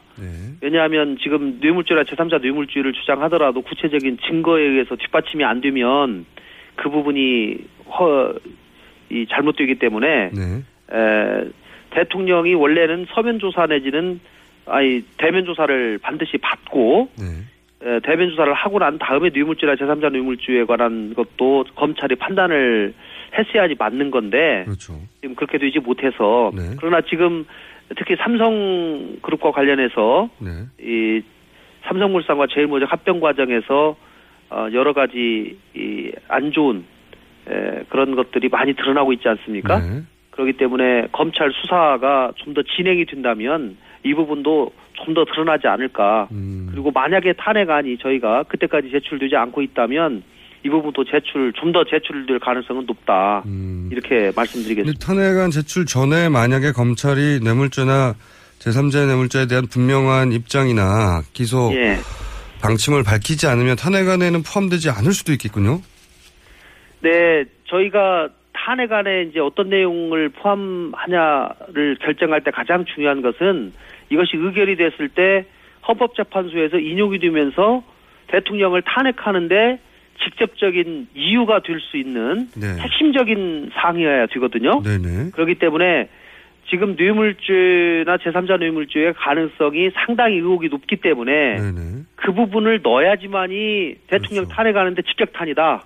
이렇게 얘기하시는 사람도 있고 한편으로는 이게 입증 책임이 우리에게 있기 때문에 이게 쉽지 않은 문제이기 때문에 신중해야 된다. 그 외에 다른 부분도 많이 있기 때문에 굳이 이거 넣을 필요가 있냐 이렇게 얘기하시는 분들도 계십니다. 그렇군요. 예 예. 그래서 탄핵안에 포함될 수도 있고 포함되지 않을 수도 있는데 그러면 검찰의 수사 속도가 굉장히 중요하겠군요. 예, 예. 저희는 뭐, 가, 제 개인적인 생각은 가능하면 적시를 하려고 생각합니다. 네. 왜냐하면 지난 노무현 대통령 때 헌재가 밝힌 탄핵의 사유 중에 첫 번째로 든 것이 뇌물 수수였기 때문에 뇌물 네. 죄가 포함되면 탄핵이 거의 된다고 봐야지 되지 않겠습니까? 그렇습니다. 그런데 이제 이게 뭐 대통령을 지금 대면 조사를 한 적이 없기 때문에 그 부분에 관해서 대통령 이게 이제 필요적 변론 사항이기 때문에 대통령이 이제 헌법재판소 그 현장에 나와가지고 변론을 하게 되어 있거든요. 네네. 그 변호인들이 그렇기 때문에 에, 그쪽은 또 그- 굉장히 방어를 또 하겠죠 나름대로. 그렇기 때문에 입증 가능한 내용이 들어가는 게 중요한데 아직 예. 수사 속도상 걱정이 좀 되시겠습니다. 네, 저희가 일단은 에, 뇌물죄가 될 수 있는지를 면밀하게 더 검토하고 좀 자료들을 취합을 해서 아 이 정도면 어뭐 이 대통령을 직접 조사하지 않고 이번에 공소장에는 나와 있지 않지만 그래도 어느 정도의 입증이 가능하겠다라는 결론에 이르면 어, 명백하게 포함을 시키는 것이죠. 탄핵안은 언제 제출되는 겁니까? 지금 논의되는 시기는 어, 지금 저희는 일단은 실무적으로는 11월 30일 날 제출될 수 있도록 준비는 하고요. 네. 다만 11월 30일 날 제출될지 아니면 일주일 정도 후에 제출될지 아니면 그 이후에 제출될지는 여야 원내 대표부와 또 지도부가 같이 협의를 해서 정해야 될 일이라고 생각합니다. 알겠습니다. 한 번 제출된 탄핵안의 내용이 혹시 수정될 수 있나요? 제가 왜 이런 질문을 드리냐면 네. 그 시기 때문에 뇌물 혹은 검찰의 속, 수사 속도 때문에 뇌물죄가 안 들어갔는데 네. 나중에 어렵습니다. 한 번 제출되면 안 되는군요. 예, 예. 왜냐하면 또 한 번 제출이 되면 3일 만에 결판이 나버립니다. 아, 예, 제출이 되면 바로 그 다음 첫 번째 있는 본회의에 보고를 하게 되어 있고 음. 보고한 이후에 24시간 이후 72시간 이내에 표결을 하도록 되어 있습니다. 만약에 표결이 안 되면 자동 폐기가 되거든요. 그렇군요. 예, 예. 그러니까 그, 뭐, 이 탄핵안이 빨리 제출되고 빨리 통과되는 게 오히려 국정 안정에 도움이 된다고 하시는 분들의 주장이 많은데 그럼에도 불구하고 예. 사실은 시기를 좀 신중하게 봐야 되는군요. 뇌물죄가 포함될 수 그렇습니다. 있도록. 음. 그것도 중요하지만 일단 200명 이상이 국회에서 에, 찬성을 해야 되기 때문에 네. 200명이 거의 명확해지는 작업들을 저희가 해야 됩니다. 그렇군요. 네. 예. 탄핵안의 내용도 중요하고 이것이 과연 통과될 수 있는가도 중요한데 왜냐하면 통과되지 네. 않으면 사실은 탄핵안은 다시 제출할 수는 없죠. 이제 사유를 아예 다르게 해가지고 할 수는 있지만 음, 이미 사유로는. 사실은 대부분의 내용이 처음 제출되는 탄핵안에 들어가기 때문에 그렇군요. 에, 다시 또 제출되기는 정치적으로 쉽지 않다. 그렇군요. 예, 예. 딱 한번 하는 기- 아, 있- 있는 기회이기 때문에 여러모로 신중해야 한다. 아, 그런 말씀. 아 그렇습니다. 이한번 했는데 안 돼버리면 대통령에게 완전 면죄부 주는 꼴이 되고 음. 청와대의 본격적인 반격이 저는 시작될 거라고 생각합니다. 그렇군요. 그래서 좀 마음이 급하신 분들이 있더라도 이건 조심해야 한다. 그러면 예. 숫자는 어떻게 보세요? 그 탄핵안 가결할 때 이제 단순 계산으로도 그 야당 성향의 표가 다 찬성을 한다 하더라도 여당 쪽에서도 예. 거의 30명 가까이가 참석, 찬성을 해줘야 되는데 가능하다고? 지난번에 새누리당의 그 주로 비박계 의원님들 32명이 탄핵을 진행해야 된다라고 이 공개적인 표명을 했습니다. 네. 저희는 그분들의 의사를 존중하고 적어도 그분들은 탄핵에 같이 음. 동참해 줄 것이다라고 생각을 하는데요. 저희는 가능하면 탄핵안을 맨 처음 발의할 때는 발의자들이 기명으로 이름을 넣게 돼 있습니다. 네. 그렇기 때문에 좀 더 위험을 줄이기 위해서는 탄핵안 발의하는 과정에서 200명 이상을 모아서 발의를 하면 네. 적어도 통과의 가능성이 좀 더 높아지지 않겠습니까? 네네. 예, 그렇게 추진을 목표로 하고 있습니다. 기명 투표를 목표로 하신다는 거죠? 예, 뭐 나중에 투표 자체는 무기명 투표지만 네. 에, 발의하는 단계에서 자기들의 이름이 실명이 공개되기 때문에 적어도 그분들은 에, 발의를 해놓고 무기명 투표할 때 반대하지는 않겠죠. 알겠습니다. 기명 투표도 가능할 수 있다는 거죠, 지금 추진하시는데. 아닙니다. 이 지금 국회에서의 모든 인사에 관한 투표는 무기명 투표가 원칙으로 되어 있고요. 원칙인데. 그것은 법에 의해서 정해져 있기 때문에 아, 그렇군요. 법률을 바꾸지 않는 한은 투표 방법을 바꿀 방법이 없습니다. 근데 저는 개인적으로 무기명 투표도 이번 안건에서는 오히려 어, 우리가 있다. 음. 효과적으로 사용하면 도움이 될 수도 있다. 왜냐하면 새누리당 의원님들 중에 양심적으로는 이건 탄핵을 해야 된다라고 생각하지만 음. 내놓고 처음에부터 탄핵안 발의하는 단계부터 동의는 못하지만 나중에 투표할 시점에서는 찬성하겠다라고 음. 생각하시는 거또 말씀하시는 분이 상당히 계십니다. 그렇군요. 예. 이게 이제 사실은 마지막 이 국민들의 여론이나 분위기하고는 다르게 여의도에서는 마지막까지 가봐야 되는 사안이군요. 확- 그렇습니다. 음. 예, 마지막까지 긴장을 늦추면 안 되죠. 또 한 가지 궁금한 것은 그러면 야당 내에서는 다 찬성표만 나올 것인가 그걸 전제로 계속 이런 얘기를 하는데 왜냐하면 국민의당 내에서도 어 물론 이 게이트 초기에 나온 발언이긴 합니다만 탄핵에 대해서 다소 소극적이나 부정적인 분도 국민의당 내부에 있지 않았었습니까? 아주 초기에는 있었죠. 아주 초기에는 대통령의 이 검찰 수사 발표가 있기 전에는 네. 그러나 검찰 수사 발표가 이렇게 나타난 상황에서 네. 탄핵을 반대하는 야당 의원님들은 저는 없을 것이라고 생각합니다. 국민의당에도 역시 과거에 어떤 발언을 했던 예, 제가 예, 그런 분 전혀 만나보지 못했습니다. 음, 그렇군요. 예. 알겠습니다. 그러면 김무성 전 대표가 예. 이 찬성표 확보에 일정 정도 역할을 하시겠죠? 아마도? 예, 상당한 역할을 해줄 것이라고 생각하고요. 네. 또 어제 대표님께서 김, 김무성 전 대표께서 탄핵을 추진하겠다, 앞장서겠다라고 말씀을 하셨기 때문에 네. 저는 또 이 상황에서 어, 상당히 앞장서서 어, 일들을 해주실 것이라고 생각합니다. 알겠습니다. 한 가지 또 더 여쭤보지 않을 수 없는 게 이제 그렇게 탄핵안 내용도 중요하고 그것도 네. 이제 뇌물죄가 들어가냐 마냐 굉장히 상당히 중요한데 예. 검찰에서 속도가 변수가 되는 어려운 점이 하나 있고 그런 다음에는 이제 이 투표를 통과해야 되고 그것도 쉽지 예. 않은 일이고 예. 그러고 나서도 또 헌재의 관문이 마지막으로 남지 않습니까? 예, 예. 그 9인 중 6인이 필요한데 내년 1, 3월에 박한철 소장하고 이정미 재판관 임기가 끝납니다. 그러면은 예. 그래도 여전히 7명밖에 안 남는데도 이 절대수 6명의 찬성이 필요한 겁니까? 아니면 정족수를 그렇습니다. 아, 예, 그렇습니까? 아. 무조건 여섯 명 이상의 절대적으로 찬성이 필요하고요. 네. 저는 이정미 그 헌법재판관이 3월 중순에 퇴임하게 되어 있는데 네. 그 이전에 가능하면 끝냈으면 하는 그런 생각을 음. 가지고 있습니다. 적어도 한 명이라도 덜 퇴임, 퇴임한 상황에서 음. 하는 것이 좀 좋겠다라는 생각이고 저는 많은 분들이 걱정을 사실 하시는데요. 네. 어, 제가 그저께 에, 국회에서 토론을 했는데 그 자리에 송두환 전 헌법재판소 재판관께서 네. 그 토론에 오셨습니다. 네네. 근데 그분이 말씀하시는 대목 중에 굉장히 제가 인상 깊게 들었던 얘기가 검찰 수사 발표를 보고 네. 이 정도의 범죄 행위가 만약에 탄핵이 아니라고 하면 대한민국 헌법에 뭐 하려고 탄핵에 관한 규정을 두었겠느냐. 음. 이것은 헌법재판소도 헌법을 수호해야 할 책임이 있고 네. 그렇다면 이거는 국민들의 민심을 가장 잘 받들어야 되는 상황이기 때문에 음. 이런 상황에서도 불구하고 만약에 헌재가 이거를 찬성할지 반대할지 예를 들면 인용될지 기각될지에 관해서 의심받는 헌법재판소의 현재 상황이 참 음. 서글프다. 음. 이것은 진보와 비, 보수의 문제가 아니고 상식과 비상식의 문제다. 음.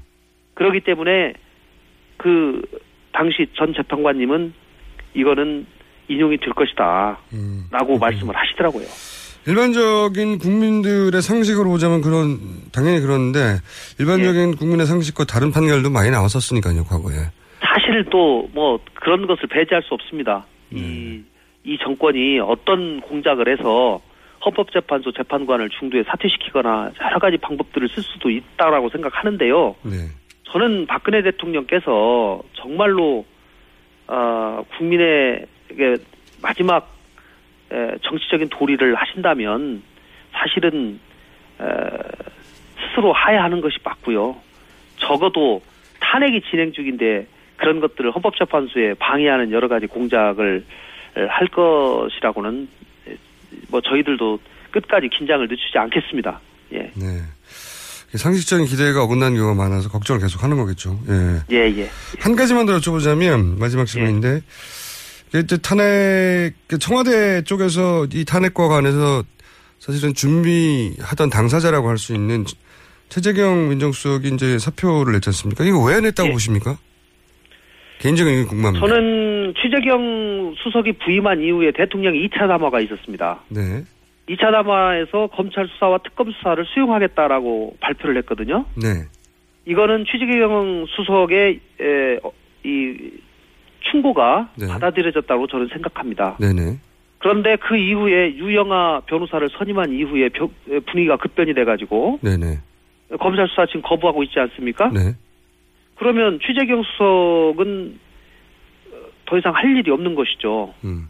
어, 본인은 검찰 수사 받고 이건 정상적으로 이렇게 가야 됩니다라고 대통령에게 충고하는데 민- 수석으로서 정작 결론은 계속 유영아 변호사와 소위 진박 정치인들의 의사에 따라서 계속 결론이 나니까 네. 이런 상황 어떻게 참겠습니까? 음.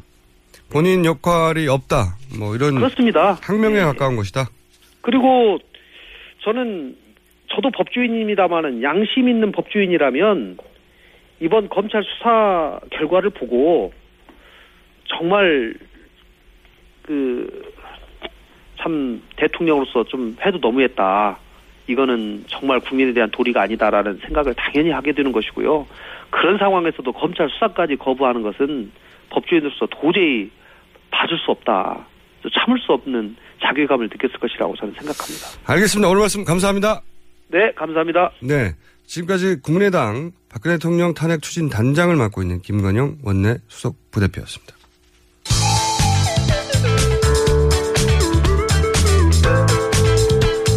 법 없이도 살 사람 김어준입니다.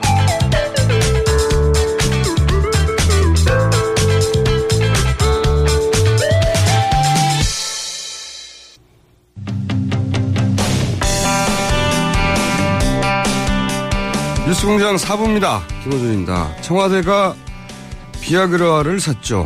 네. 여기 대해서 비아그라는 고산병 치료제다라고 하는 해명을 청와대가 내놨습니다. 인도주의 실천 의사 협의회 정영준 정책, 정책국장 연결해서 이 문제 짚어보겠습니다. 안녕하세요, 국장님. 예, 안녕하세요. 네. 우선 고산병을 간단하게 짚어주시죠. 어떤 병인지. 고산병이라는 거는 이제 뭐 고도가 좀 높은 2,000m에서 3,000m 이상 지대로 이동했을 때 산소가 희박해지면서 생기는 질환을 다 통칭하는 말이고요. 주로는 이제 뭐 고산 폐수종이나 고산 뇌수종 같이 이렇게 어떤 폐나 뇌에 물이 차는 현상들을 뜻하는 경우가 많습니다. 어, 여기 대해서 이제 제조사가 화이자 제약인데 제조사 쪽에서는 이 발기부전 치료 목적의 전문 의약품이지 고산병에 쓰는 약이 아니다 이렇게 공식적인 발표를 했고 여기에 대해서 이제 의견이 분분합니다. 전문 산악인이 아닌 사람들이 뭐 간혹 쓰기도 했다 뭐 이런 얘기도 하기도 하고 아니다.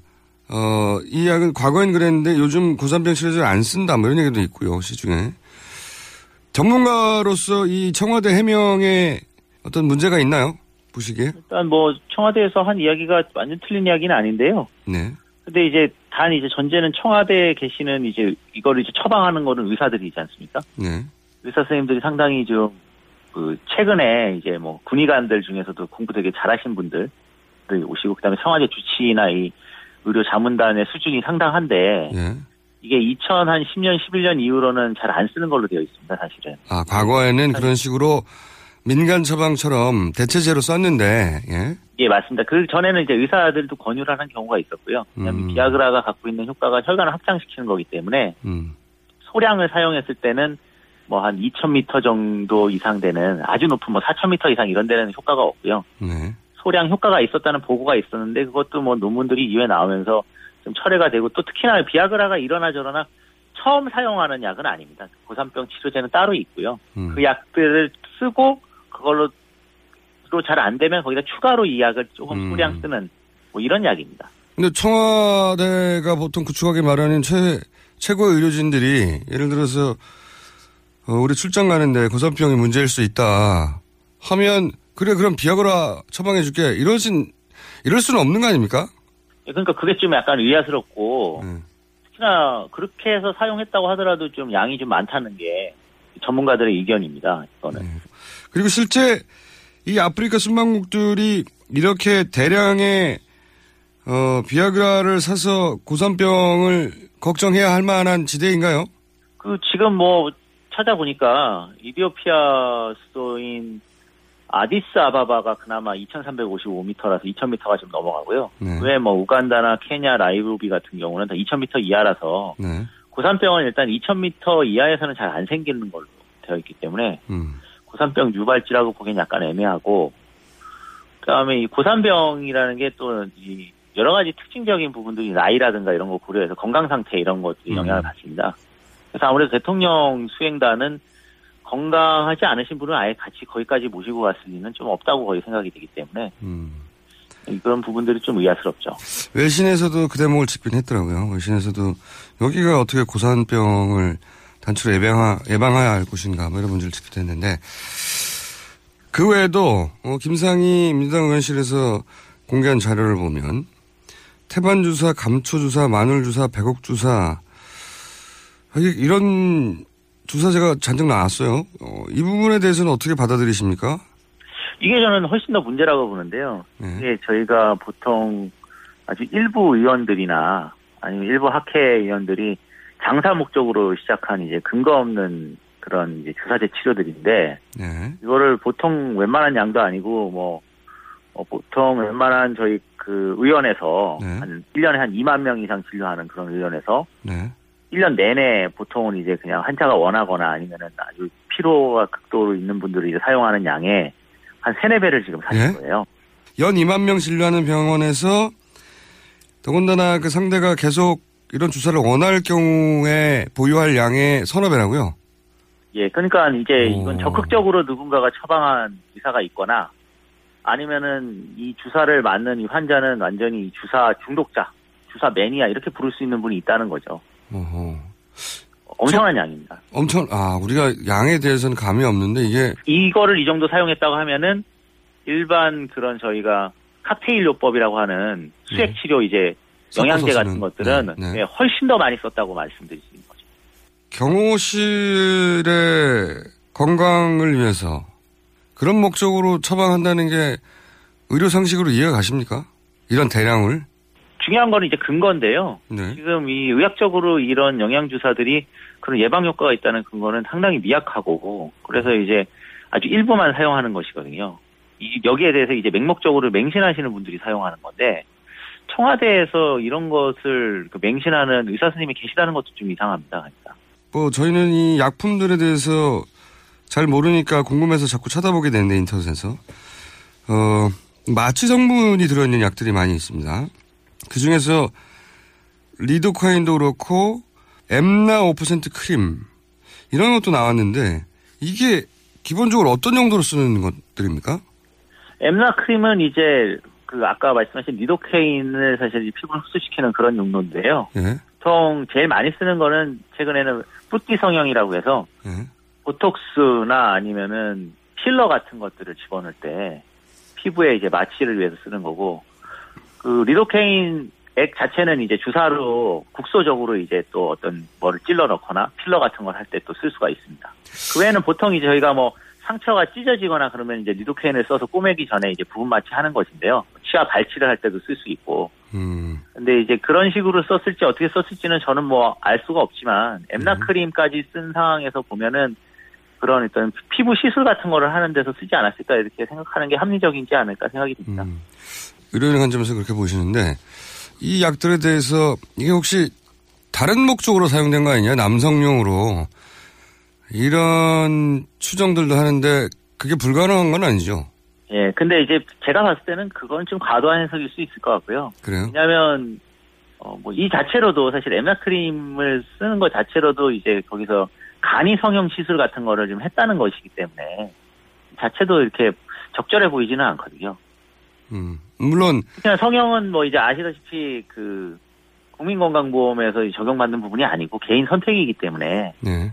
이렇게 뭐 청와대에서 공적 자금으로 이렇게 이런 것들을 사는 게 좀 비합리 그 해선 안 되는 일이죠. 말이 안 되죠. 세금으로. 사실은 이게 대부분 세금으로 이 정도 량을 사고 그런 목적으로 샀다는 자체가 다 해명이 뭐 어떤 식으로 시도되어도 이해가 안, 안 되긴 하는데 이건 어떻습니까?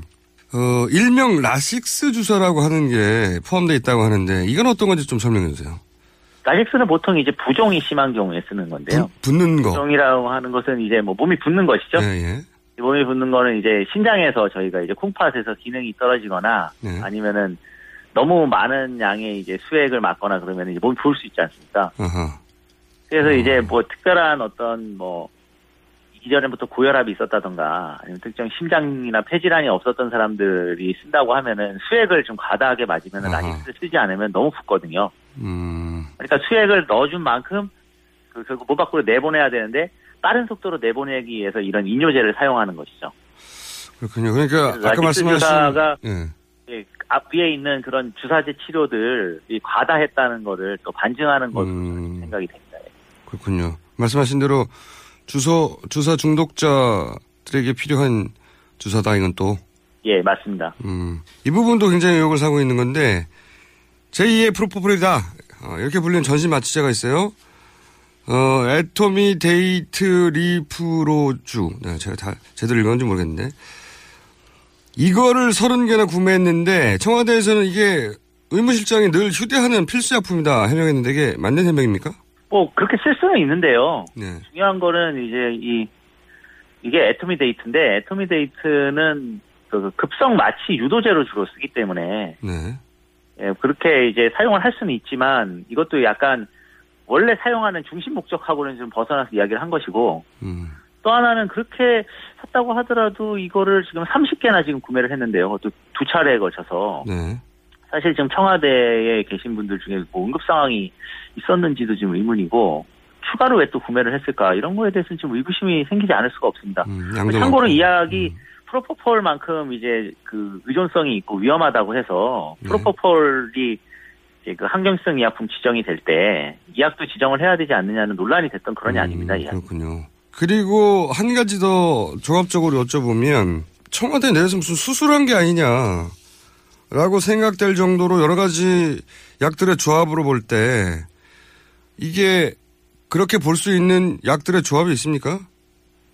일단은 여기 뭐 2014년 뭐 8, 9월에 뭐 보스민 액 같은 경우 출혈 방지용 액체 그 앰플과 뭐 니트로 주사, 혈압 조절 뭐 그래서 도파민 같은 게 있습니다. 특히나 수술 이후에 이제 보통 혈압이 떨어지거나 중환자들한테 쓰는 건데 이제 보통 그런 주사들 뭐 이제 아데노코 주사 같은 경우에는 이제 이게 빈맥을 보조시키는데 이런 약들이 있다는 거를 봤을 때 어, 수술을 거기서 했는지보다도 수술을 한 사람을 이후에 처치한 게 아닌가 뭐 이런 정도의 의심을 할 수 있습니다. 음.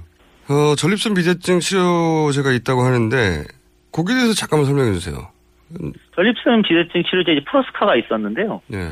이 프로스카는 전립선 비대증 치료제로는 원래 잘 안 쓰고 이걸 쓰다 보니까 탈모 예방제가 된 거죠. 탈모 방지제가 이제 되면서 이 약 그 탈모 방지제로 아예 나오는 이 프로스카 성분이 있습니다. 프로스카의 한 4분의 1 정도의 용량으로 개발돼서 나온 약이 있는데 네. 사실 프로스카를 사서 어 4분의 1 정도 그러니까 쪼개 가지고 먹으면 되거든요. 음.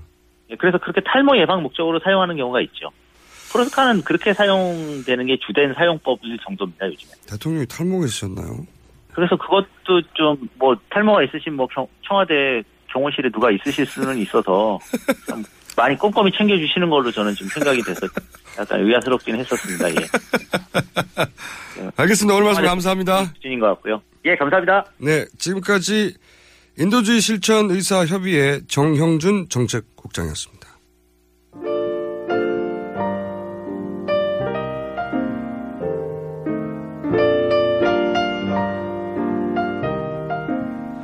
네, 탈모 약이 있었군요.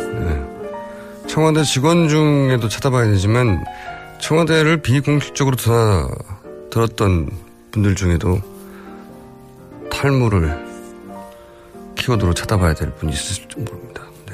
갑자기 그런 생각이 들었어요. AS 안민석 의원 록히드 마틴 최순실 대박 커미션 사건 이거 다 파헤쳐 주세요. 네. 안민석 의원이 지금 신도 나고 한편 부담도 클 것 같습니다. 네. 저희가 알 바 아니죠. 부담이 크시겠지만 사선 의원의 관록을 10분 발휘해 주시기 바라고 모든 국회 투표는 기명 투표로 바뀌어야 합니다. 지금 인사에 관한 투표는 제가 알기로는 무기명인데 이것조차도 기명으로 바뀌어야 합니다. 사실 이 주장은 너무 당연한 겁니다. 우리가 어, 뽑은 국회의원들이 어, 국정 사안에 어떤 의사 표현을 했는지를 알아야 나중에 그분을 계속 지지할지 말지 알 수 있는데 지금은 무기명이 있죠. 자 그리고 라디오를 핸드폰으로 듣고 싶습니다. 그렇게 하시죠. 네. yes 여기까지입니다.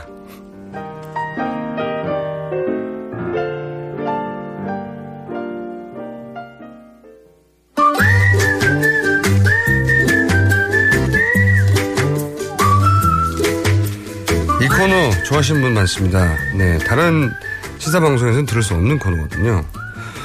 자, 도시 이야기, 도시 건축가 김정혜 전 국회의원 나오셨습니다. 안녕하세요. 네, 안녕하세요. 네. 요즘은 이제 건축 이야기를 하는 게 너무 한가한 게 아닌가 싶은 전국이긴 해요. 네. 그죠? 그래서 오늘 그래서 이게 어떻게 이렇게 안 자르고서는 이렇게 놔두시나. 최순실의 개발 비리 관련해 가지고 뭐, 뭐 부동산 비리 뭐 이런 것도 얘기할 수는 있는데. 근데 있으시죠. 저는 근데 하여튼 저는 이 코너만큼은 조금 지키고 싶으세요? 비정치적으로? 아, 그러니까 아니요 모든 건 정치적입니다. 도, 도시는 모든 정치적이지만 거기에서 조금 우리 마음을 조금 더 높여줄 수 있는 이런 거로 됐으면 좋겠다는 생각을 해요. 네. 네. 얼마나 버티실지. 글쎄, 그러다가- 가겠습니다. 아니, 그 말이 아니라 도저히 안 되겠다. 나도 최순실 이야기 해야지. 네. 왜냐하면 최순실 씨의 여러 가지 전방위적인 전행, 그러니까 분야를 가리지 않는 네. 생각나는 모든 분야를 다 건드린 것 같은데 네. 그 중에서 이분이 부동산 부자고 그럼요. 그래서 그쪽으로도 할 말이 많으실 것 같아요. 사실. 그 다음 다음 주에 지난번에 한번 저 거론했지만 LCT에 관련된 거. 네. 뭐 이런 것들은 당연히 얘기할 만하죠. 한번 한번 또 해보도록 하겠습니다. 네. 드디어 이 코너에서도 최순실 씨가 등장할 수도 있겠습니다. 근데 오늘은 최순실 씨 얘기가 아니고 주제가 광장. 아, 광장. 제가 사실은 이 오늘 이 얘기를 하기 위해서 이 주제를 굉장히 아껴왔어요. 광장. 사실은 도시하면 특히 네. 이제 서양의 도시에서는 광장만 공부하면 도시가 다 공부된다고 할 정도로 중요한 거거든요. 아, 저도 그 특히 그 서구 도시에서 네. 가장 인상적인 게 큰 광장 말고 작은 광장들. 그럼요. 네. 그 마을이 광장을 중심으로 발달을 네. 시작하고 특히 이제 서양 도시 같은 경우가 국가적인 국가주의적인 도시보다는 도시 국가에서 출발하는 데가 많잖아요. 네네. 그러니까 작은 동네 중심으로 해서 그 뭐 여러 모로 쓸모가 있습니다. 그 무슨 음. 뭐꼭뭐 행정적인 권위나 이런 것뿐만이 아니라 시장으로도 쓰이고 네. 그리고 또 광장 만들면 주변에 부동산도 잘 돼요. 여러 가지 그리고 사람들도 거기 축제도 즐기고 그렇죠. 여러 가지가 좋습니다. 그 특히 이제 오래된 중세 때 어, 그 건물들이 고스란히 남아있는 오래된 도시 있지 않습니까? 네네. 그런 도시를 가면 굉장히 되게 작고 아기자기한데 네네. 거기에 반드시 있는 게 어, 시청이 있고요. 네. 우선. 네. 그리고 운물 같은 게 있고요. 운물 운물 운물이 꼭 있죠. 네, 운물이 꼭 있고요. 그 교회, 분수. 성당 교회 성당 빠지, 교회. 안 되고. 그리고 네. 거기서 말씀하셨듯이 사람들이 모이거나 네. 축제를 하거나 네. 어, 그러니까 사람 광장의 의미가 그 사람들이 아 이렇게 모여 사니까 네. 이렇게 구성이 되니까 이 도시가 발전하다 서구에서 민주 시스템이 탄생할 수밖에 없었구나 하는 생각이 네. 들어요. 그래서 광장을 서, 서구 도시에서는 사실은 옥외의 거실이다. 아. 이런 표현을 많이 씁니다. 옥외의. 거실. 바, 바깥에서 거실에서 특히 이제 서구의 광장을 보면은 주변에 이렇게 건물로 완전히 둘러싸여 그렇죠. 있어서 하늘만 딱 보이거든요. 그 안에 쏙 들어가면 속, 속 들어가면 하늘만 보입니다. 맞습니다. 네, 네. 그래서 마, 마실이네 우리의. 그렇죠. 네. 우리의 마당 같은 개념도 상당히 크죠. 공적 마당. 네네, 공적인 마당. 근데 우리 전통, 특히 동양도 도시에서는 그 광장의 전통이 이렇게 많지는 않아요. 네. 오히려 이제 근대 들어와서 일본 도시 같은 경우에도 근대 들어와서 이제 여러 가지 그 권위주의들을 좀 상징하기 위해서. 한 우리는. 광장이 무슨 오일 혁명 광장. 우리는 5.16 여의도에 생겼던 5.16 네. 광장 뭐 네. 이런 것들이 이제 사실 광장이라는 이름 자체가 별로 없었어요. 그 넓으면 광장이라고 생각하는. 역전 광장만 있었습니다. 솔직히는. 근데 광장이라는 소리를 들으면 일단은 무슨 얘기가 뭐가 떠오르세요? 광장 그러면은. 그래서 저도 이 광장이라고 하면 가장 먼저 떠오르는 거는 사실은 어 양김 그 김대중 김영삼 대통령 네. 살아계실 때 그 정치적 의사 표현을 대중적으로 공개적으로 집단을 모여서 할 수 있는 공간. 네. 그 거의 유일하고 대표적인 공간. 네. 이렇게 저는 어릴 시절에 머릿속에 아, 또 되게 학구적으로 얘기하시네. 저는 솔직히는 광장 그러면은 최인원 선생님의 광장, 소설, 아, 소설. 광장. 네. 1960년에 나온 건데 사실은 그전에는 광장이라는 의미가 우리한테 이렇게 정신적으로 다가온 적이 없습니다. 저한테 비주얼에 확 바뀐 광장은 네. 예를 들면 김영삼, 김대중 예를 들어서 여의도 보람의 공원이지만 네. 거기를 전 광장처럼 받아들였거든요. 네. 물론 여의도는 실제 광장이었고 네. 거기서 뭐 백만 인파가 모여 있고 네. 그 한가운데서 이 정치 지도자가 외치는 모습 외칩니다. 네. 그게 네. 저한테 처음 광장의 이미지였어요. 요새 시민들께는 광장 그러면 뭐라고 뭐가 떠오르실까요? 촛불이 떠오르죠. 촛불이겠죠. 네. 아 이거는 정말 이거 마음에서부터 우러나오는 네. 아, 그런 그런 거라고 생각이 되고요.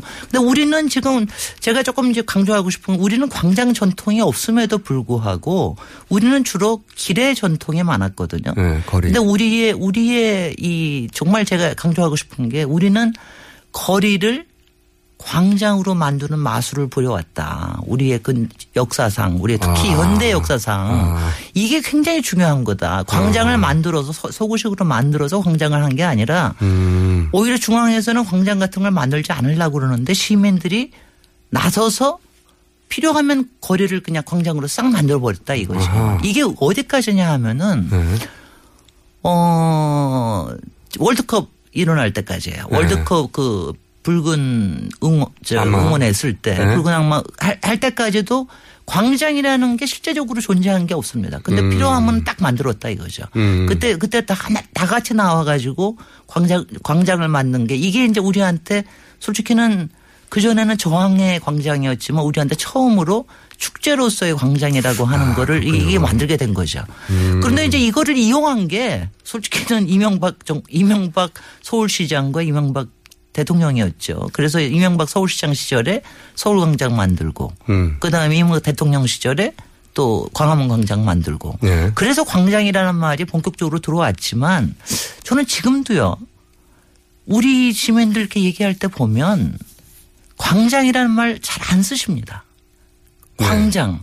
오히려 그냥 광화문에 가자. 음. 이렇게 얘기를 하지 그냥 시청 앞에 가자 이렇게 얘기하지 광장이라는 말을 잘 쓰시질 않아요. 음. 저는 그거 이것도 참 흥미로운 거라고 생각이 되는데 음. 광장이라는 건 아직 공간적으로 이렇게 연결을 안 하시는 거예요. 우리한테는 그냥 나 나가면 되는 거지 그게 무슨 광장이라서 나가는 게 아니 아니라는 거죠. 음, 서구사에서는 그런 일을 할 때 항상 오랫동안 있어 왔던 중세 네. 마을부터 있어 왔던 마을의 한 가운데 네.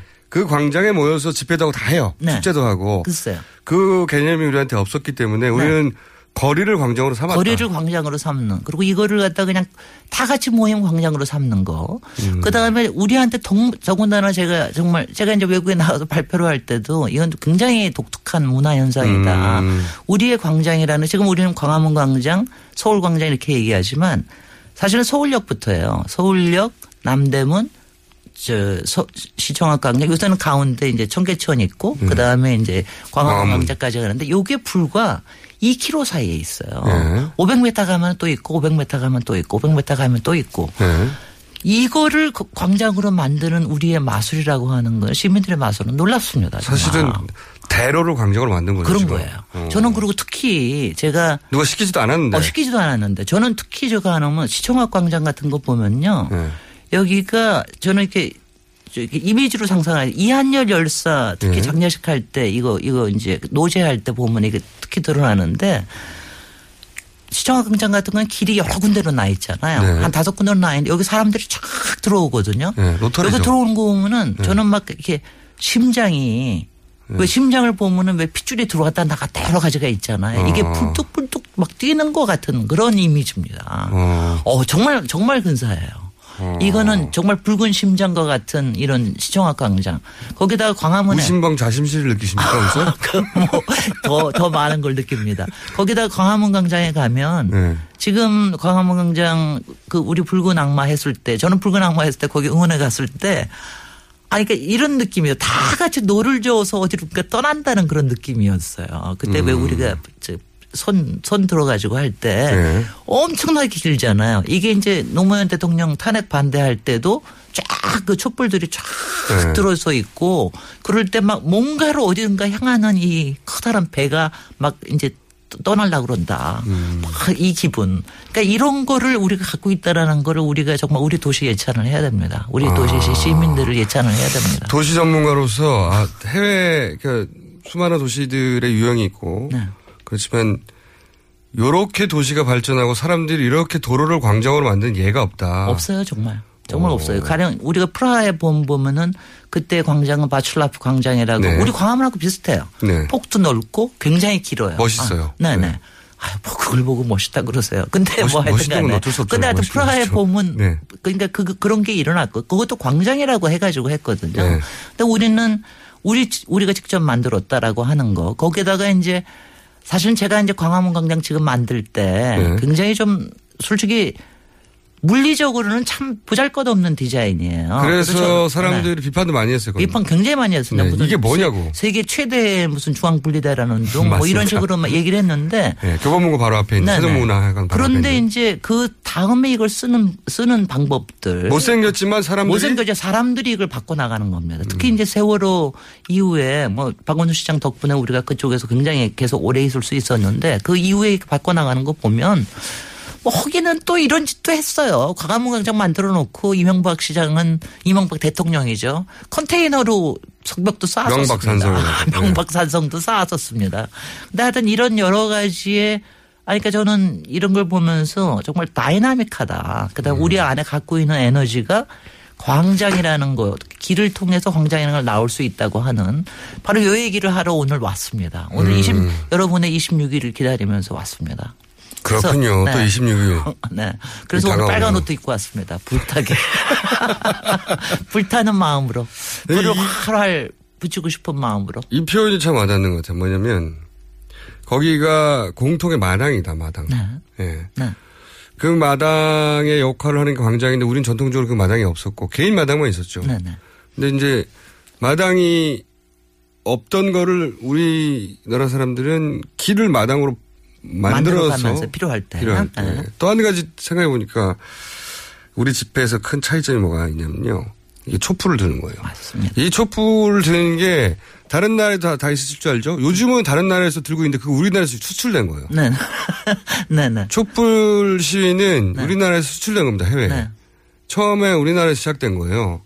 그리고 또 하나, 최근에 이 집회를 보면서 제가 느낀 인상은 뭐냐면, 아, 이 전 세계 어디도 없는 집회 문화다. 음흠.